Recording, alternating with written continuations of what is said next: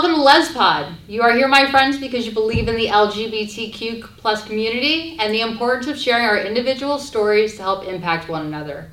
The goal of the show is to introduce you to people and ideas that are going to help motivate you to pursue your passions and empower you to believe in yourself. Okay? My name is Alexandria Friedlander, and I'm here to introduce you to remarkable people who have helped shift the world we live in today. Today's guest is Dr. Gisela Vega. Help me welcome her to the show. Woo! Yes. Thank you, Alexandria. Welcome to the show. Thank you, thank you. I'm super excited to be here. Yes.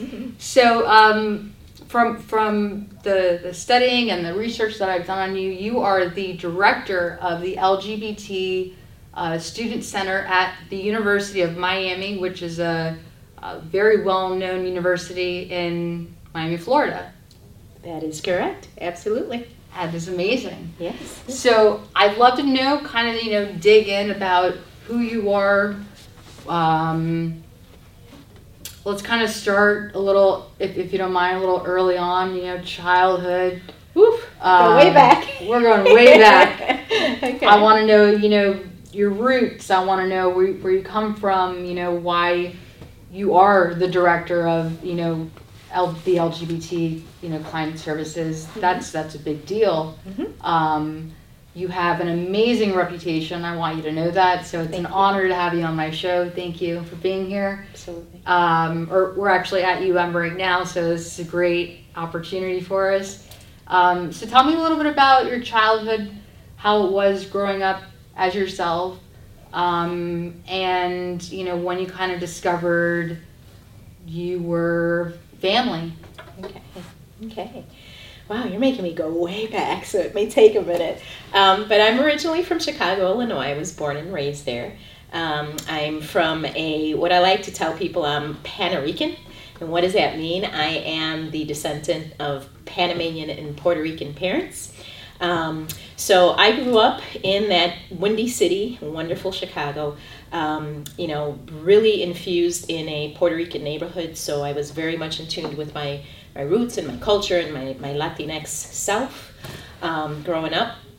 So, you know, my, uh, my parents, um, my mother didn't have a command of the, uh, of the English language. So I got to see early on um, how identities were marginalized from a very early age. Um, you know, I, I, uh, I learned about issues such as, you know, racism and sexism and um, all sorts of different types of discrimination through my childhood. And, um, you know, I, I'm a firm believer what doesn't kill you makes you stronger. So a lot of those experiences helped shape me in who I am today. We moved out of the city when I was in junior high. Uh, my parents made that decision for safety reasons. Um, again, we lived in Humboldt Park. For those of you that are from Chicago, probably know it as Wicker Park now. Uh, but back in the day, it was a Puerto Rican Latino community, um, uh, you know, riddled with a lot of crime, unfortunately. And so safety was a big issue for us. So my parents made the ultimate sacrifice and got us out of the city into the suburbs where um, during my first week of school, I remember going into uh, recess. Again, this is junior high. And I had a group of young girls that came over to me and asked me, I thought they were going to ask me to play. And what they asked me was, Hey, are you black or are you white? And nobody had ever asked me that before because in our community where we grew up, we were all shades and all colors, you know, the united rainbow, basically. Um, so that really perplexed me. And I went home that night and I asked my mom, you know, I'm like, Mommy, you know, these girls asked me this. What, what am I? And she goes, Ah, Gisela, you're Gisela. And I was like, Okay, whatever. Fast forward to a week later, back outside recess, and a black girl comes up to me, and I'm like, oh man, here we go again. She's gonna ask me the same thing. And she goes, hey, I'm Kim. What's your name? You wanna play? And right there, I was like, wow, okay, so not everybody is into this thing that, you know, what makes us different, right? Right. So again, learning about race at a very early age, learning about ethnicity, you know, with my mom having her limited English and people often mocking her uh, when we would go to the stores and make assumptions about her abilities and her intelligence because she didn't have command of the language. Again, bringing these concepts of marginalization into my head, right, at a very, very early age. Now, what did that do? How did that make you feel as a kid, seeing that you know that people were kind of tearing down? It, it really it hurt you know it, it made me feel horrible i mean i um, you know a lot of times i would get angry um, especially when people would mock my mom you know it's like what's your problem you know Yeah. she's the smartest woman i know in the world um, so again these were things that stuck with me early on and it made me really start to question why was it so important for people to treat other people poorly because they were different right like Mm. what was it about this that made made so made it so important for Right. folks? So we fast forward um, from a very early age. I knew that I was attracted to women, um, but my earliest recollection was in Panama. I mentioned my mom was from Panama, uh, and my mom and my aunt were having a conversation about um, that they would prefer their daughters to be um, una prostituta, which means a prostitute in Spanish, to be una lesbiana. Now I didn't know what a lesbian was. I was probably about ten or eleven, but I knew I couldn't be one of those, right? Um, so very interesting. Now I start to see, even within my own culture, sort of this uh, marginalizing of individuals within the community based on differences. Again, very young, I start to see this stuff kind of happen.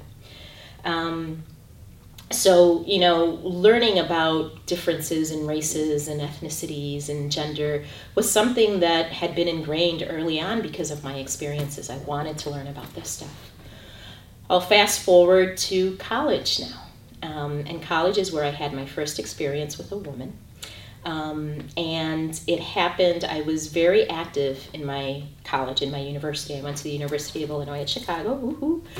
And um, I was in a sorority. I had, um, you know, I had been a cheerleader. I had done basically the stuff that, you know, you get involved with while you're in school. Um, but during that time, I met a woman who was in my sorority and, and we fell in love. Um, and the interesting thing here was again, you start to see how hate and fear motivates people to do things. Yeah. So I was president of my sorority this particular year. We were rushing um, new women to join the sorority. And um, this is when I started to see again discrimination and hatred rear its ugly head on the college campus. Um, there had been flyers posted all over the campus about rushing the Dyke sorority, and uh, you could be a homegirl Dyke by uh, pledging my organization, and it had my name as the president and the phone number on it, and these were kind of plastered all over campus. So Wow. immediately I went into terror. I was afraid. I didn't know what was going to, you know, what was going on. Um, and that was followed up probably about a week or two later by young callers, young male callers, calling me at three o'clock in the morning. Again, I was an RA at the time, so our numbers were published. Back in the day, we didn't have the cell phones or any of that stuff, right? So you had to publish your number.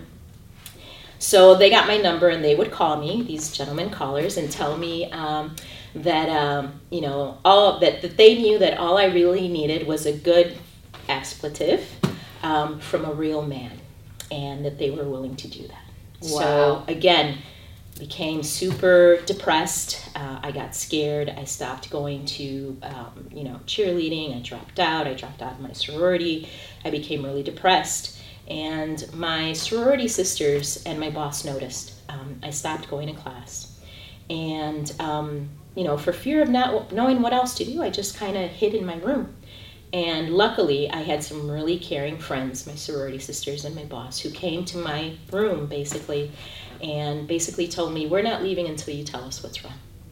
And I proceeded to tell them what had happened. And at that point, I didn't feel alone anymore. And so that changed my experience on college. But, you know, prior to them sort of stepping in, I contemplated leaving and even worse. You know, suicide among um, young LGBT folk is the highest that we know of, right? Yes. Um, and it's getting worse. It's getting worse um, for reasons such as this, right? So um, little did I know that that would put me on the career path that I find myself on today. You know, so from that point forward, what happened was I started to learn about the LGBTQ community. Um, and I made a promise to myself that I was never going to, one, let anybody have that kind of power over me again, and two, that I would do everything in my power to make sure that nobody would experience what I did in college.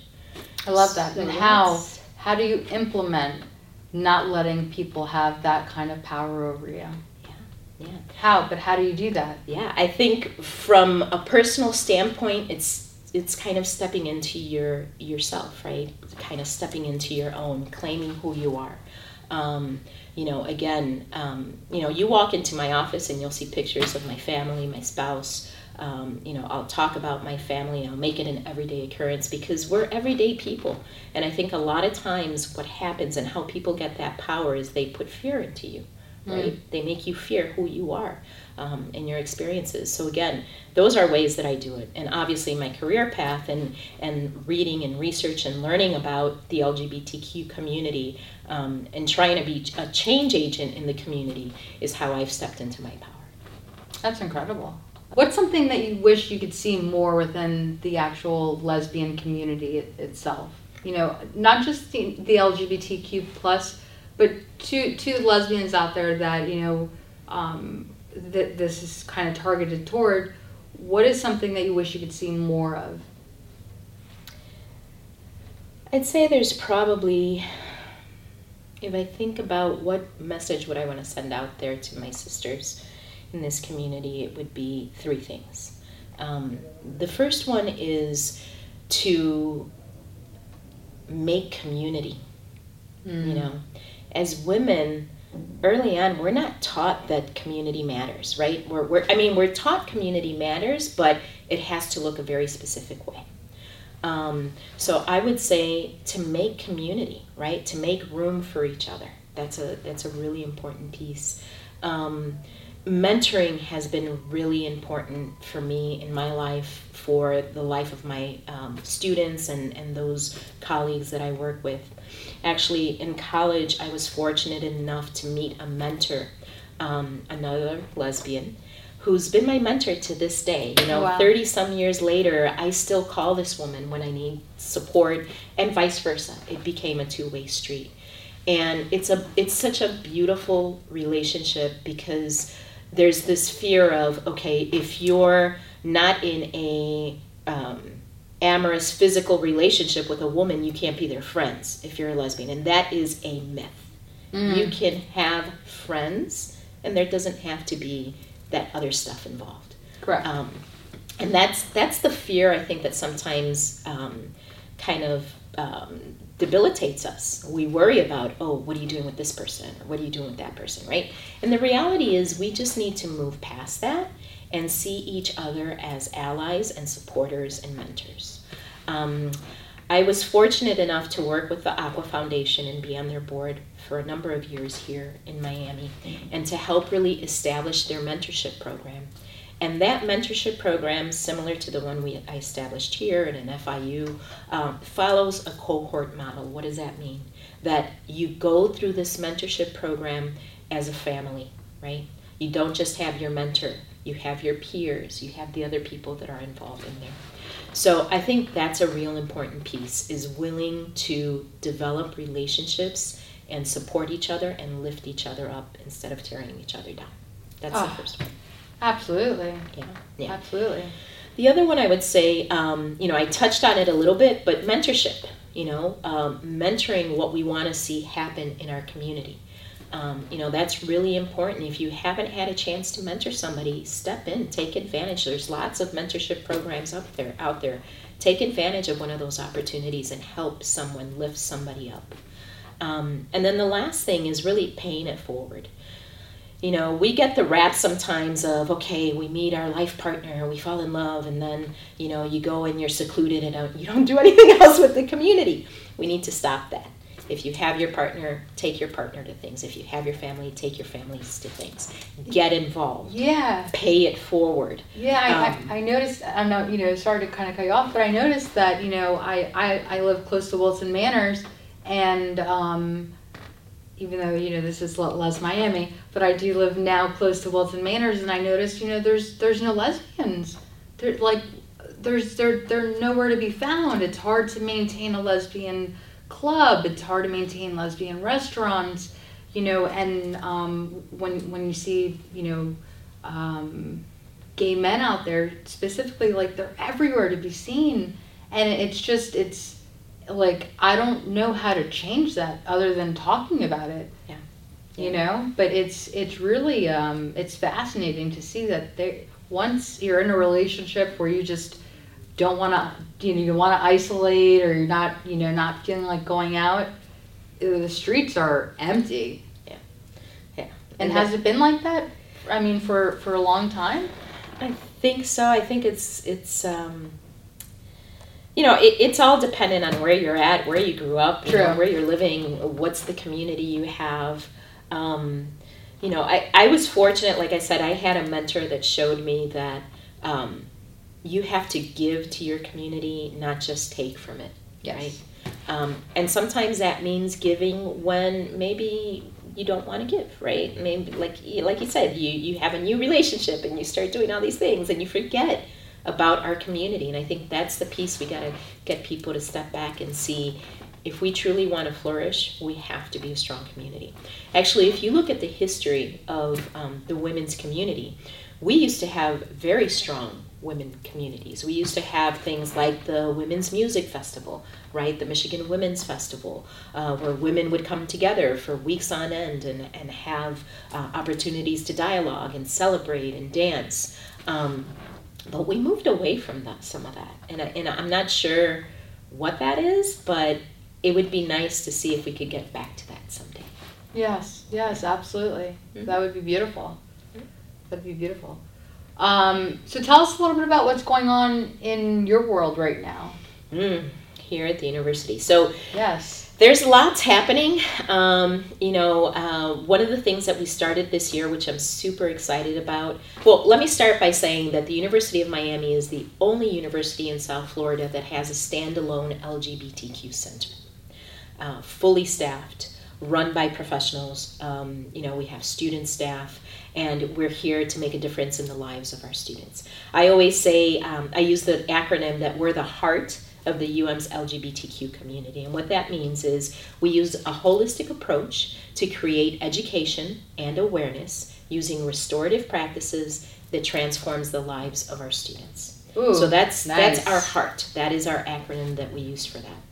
And you know, we have everything from programs, programs to help create awareness and train individuals. We run the university's um, IBIS Ally training, which at other schools they know it as the Safe Zone training. So we provide training to faculty and staff to be support and allies and resources for individuals in our community. In addition to that, Beautiful. In addition to that, we um, advise and, and work with several of our LGBTQ student organizations. We currently have, I believe, four student organizations, two professional ones, Outlaw, which is at the law school, uh, Out Med, Med Out, which is at the medical school, and then our uh, Grad Out. So there's actually three graduate professional student organizations that students can be involved with. And then we have OSTEM, which is for the STEM, the science field um, undergrad, and Spectrum, which is the oldest LGBT student run organization here at the university. So we have a lot of community. In addition to that, we have a faculty staff group, uh, and we also have an LGBTQ Cane Alumni Association. So if you are an alumni of the U and you want to get involved with our community, we have ways to do that. So besides advising, training, um, we work very closely with different departments. And this year, as I was saying, we have a uh, gender and sexuality living learning community that kicked off in the residential halls. what's that look like We have 20 students that selected to be part of this community. They live together in the same community. They learn around they learn about gender and sexuality issues and then they also take gender and sexuality study courses together. Wow So um, this is the other hat I wear here. I'm also an adjunct for our GSS program, and um, I teach the two special topics course for our GSS students.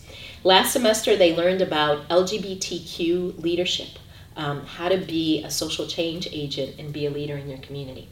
And this semester, we're taking it a step forward, um, and we've infused that with being a leader in a global community. So they're hearing from speakers that are doing incredible things out there at a global level. Um, so there's the class component, uh, which is really exciting for this, and the students are amazing. They're they're just incredible. So we're really happy that we've been able to create a space where students can self-select to be on campus, to live together, to share an experience. And everything I've heard from the students, they appreciate the fact that they have a space where they can um, feel that they belong. Right. So we do that, uh, and then we obviously have lots of programs and workshops, and we uh, try to partner in the community um, to provide uh, events and support. And then we also have April, which is Pride Month on college campuses. And obviously, we have Miami Beach Pride, so we're gearing up for that. And we're also gearing up for the 10th anniversary of our LGBTQ minor. We are the only school in South Florida that offers an LGBTQ minor in gender and sexuality studies program, and we're celebrating its 10th year anniversary this year. So, for somebody that doesn't exactly know what that means, what, what, What does it mean? What does it mean? Okay, so you know, when you were in school or if you went to college or you're thinking about going to college, you usually pick a major. Those Right. majors can be anything. Um, so you have your majors and sometimes you'll pick a minor. So we established the LGBTQ student minor, which um, it informs students. It provides history, uh, history and coursework that revolves around issues of gender and sexuality in the LGBTQ community. So there are a myriad of courses that students can take to fulfill that requirement. And when they graduate, they can have their minor. If they're going into nonprofit work or they're going into work in the LGBTQ community, it certainly helps to have that minor. Wow. Yeah. That's incredible. hmm So it's pretty exciting. That is very, very exciting. Yeah. And again, like I said, the the uh, the first school, uh, university or college in South Florida that offers that. Wow. Yeah. That's really beautiful. it is. It's exciting. Making strides. We're trying. We are succeeding. We're trying. So I wanted to touch. We ta- we talked about it a little bit, you know, before we started shooting about what's going on right now with um, schools and and the uh, you know kind of I guess don't ask, don't tell in a sense. Is that kind of what we're going back to? Well, it's a little it's a little worse than that because it's trying to get a no gay ban um, in in schools, basically saying that um, people would be able to prohibit uh, books that are being read or classes that are being offered, um, you know, in our in our primary high schools, things like that. Um, and it's very concerning. I know that Safe School South Florida is taking an active role in trying to make sure that um, this horrible legislation isn't passed.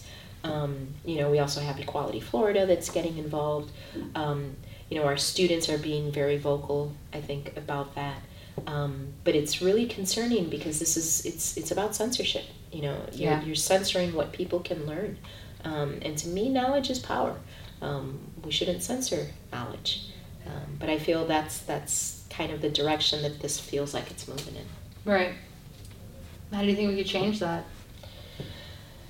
Again, I think um, people speaking up. Yeah. You know, um, Doing what you're doing right now. doing what we're doing right now. You know, Safe School South Florida is out there doing some great work. Equality Florida is doing some great work. Uh, getting people aware, educating folks about what's going on. I think a lot of people don't even realize this kind of stuff is happening. Yeah. What would you say the uh, the ultimate legacy that you'd like to leave behind would be? Wow. Um, I know that's a big question. Yeah, Alexandria, I'll tell you, I've been doing this work for a long time. Um, you know, I I um, been fortunate that this is a position that I'm passionate about. So I feel that I come to work every day, but I don't work a day in my life because I'm living my passion. Now, some days can be stressful because there's obviously a lot going on, but um, I feel like part of my legacy has already been there is to get the issues of our LGBTQ student community heard.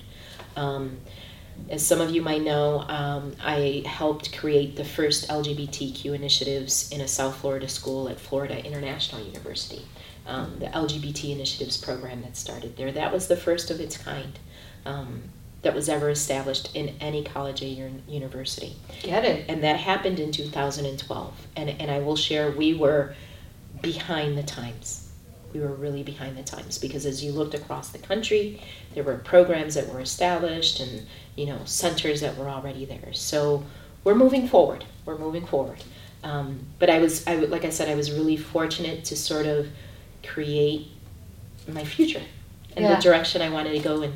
Um, and from there, obviously, other doors have opened, like the door here to UM, uh, which interestingly enough, when this was being brainstormed, I was asked to come in and advise their task force on some, you know, suggestions on how do you create a space. So it's, it's kind of interesting to see how that all kind of played out. Um, so for part of me, I feel like I'm leaving a legacy already. Um, helping people understand that the LGBTQ student experience um, is one that requires a lot of support and attention and need from the community um, and from universities, right? We know that there are still a lot of issues with our youth in terms of um, them being targeted. You know, when you look at the homeless population, about 40% of homeless youth identify as LGBTQ students. And we know that one of the great equalizer um, in our community to help people advance is education. So we have to be able to open doors. Um, and for me, if I'm able to do that with my talents and I've been able to um, create some some doors to be open, then I feel I'm I'm on the right path, and I feel I'm I'm kind of achieving what my goals was. And I guess the last thing for my legacy is I go back to that place in my college, my junior year, um, where I felt completely alone and afraid. And my hope is that none of our students experience that. Sadly, we know far too many of them are still experiencing it. Um, but my, my hope is that we get to a point where they don't have to feel ashamed or afraid or unsupported for who they are. Do you, on that note, do you have a message for the people out there that are struggling right now, that don't know how to talk about these things, that don't want to be gay, don't want to go through the pain and the struggle and, you know, the criticism and who knows, you know? What, what message do you have for, for people out there that are really struggling that feel hopeless? Yeah, yeah. I, I would say the biggest thing is to know that one, you're not alone, right? We've all been there. I know what that feels like to be alone and scared. Um, you know, who would want to be gay when we live in such an oppressive world still, right? Mm. Um, I know that back in the day, um, when I was at that place where maybe some of our viewers are today, I would say, you know, why me? You know, why is this happening to me? And, and now as I look back on it, it was a gift. It's gotten me to where I'm at, and hopefully I'm able to change and touch the lives of folks. If you're there right now, know that you're not alone. Know that there's support. Um, you know, I think the internet has done an incredible job to open up the world and options for folks and let them know that there's support out there. Programs like this, you know, um, these weren't available when I was your age or, or younger, right? In terms of trying to find support.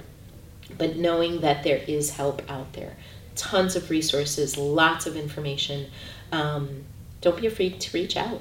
You know, you can reach out anywhere. Uh, we have some incredible resources right here in the community.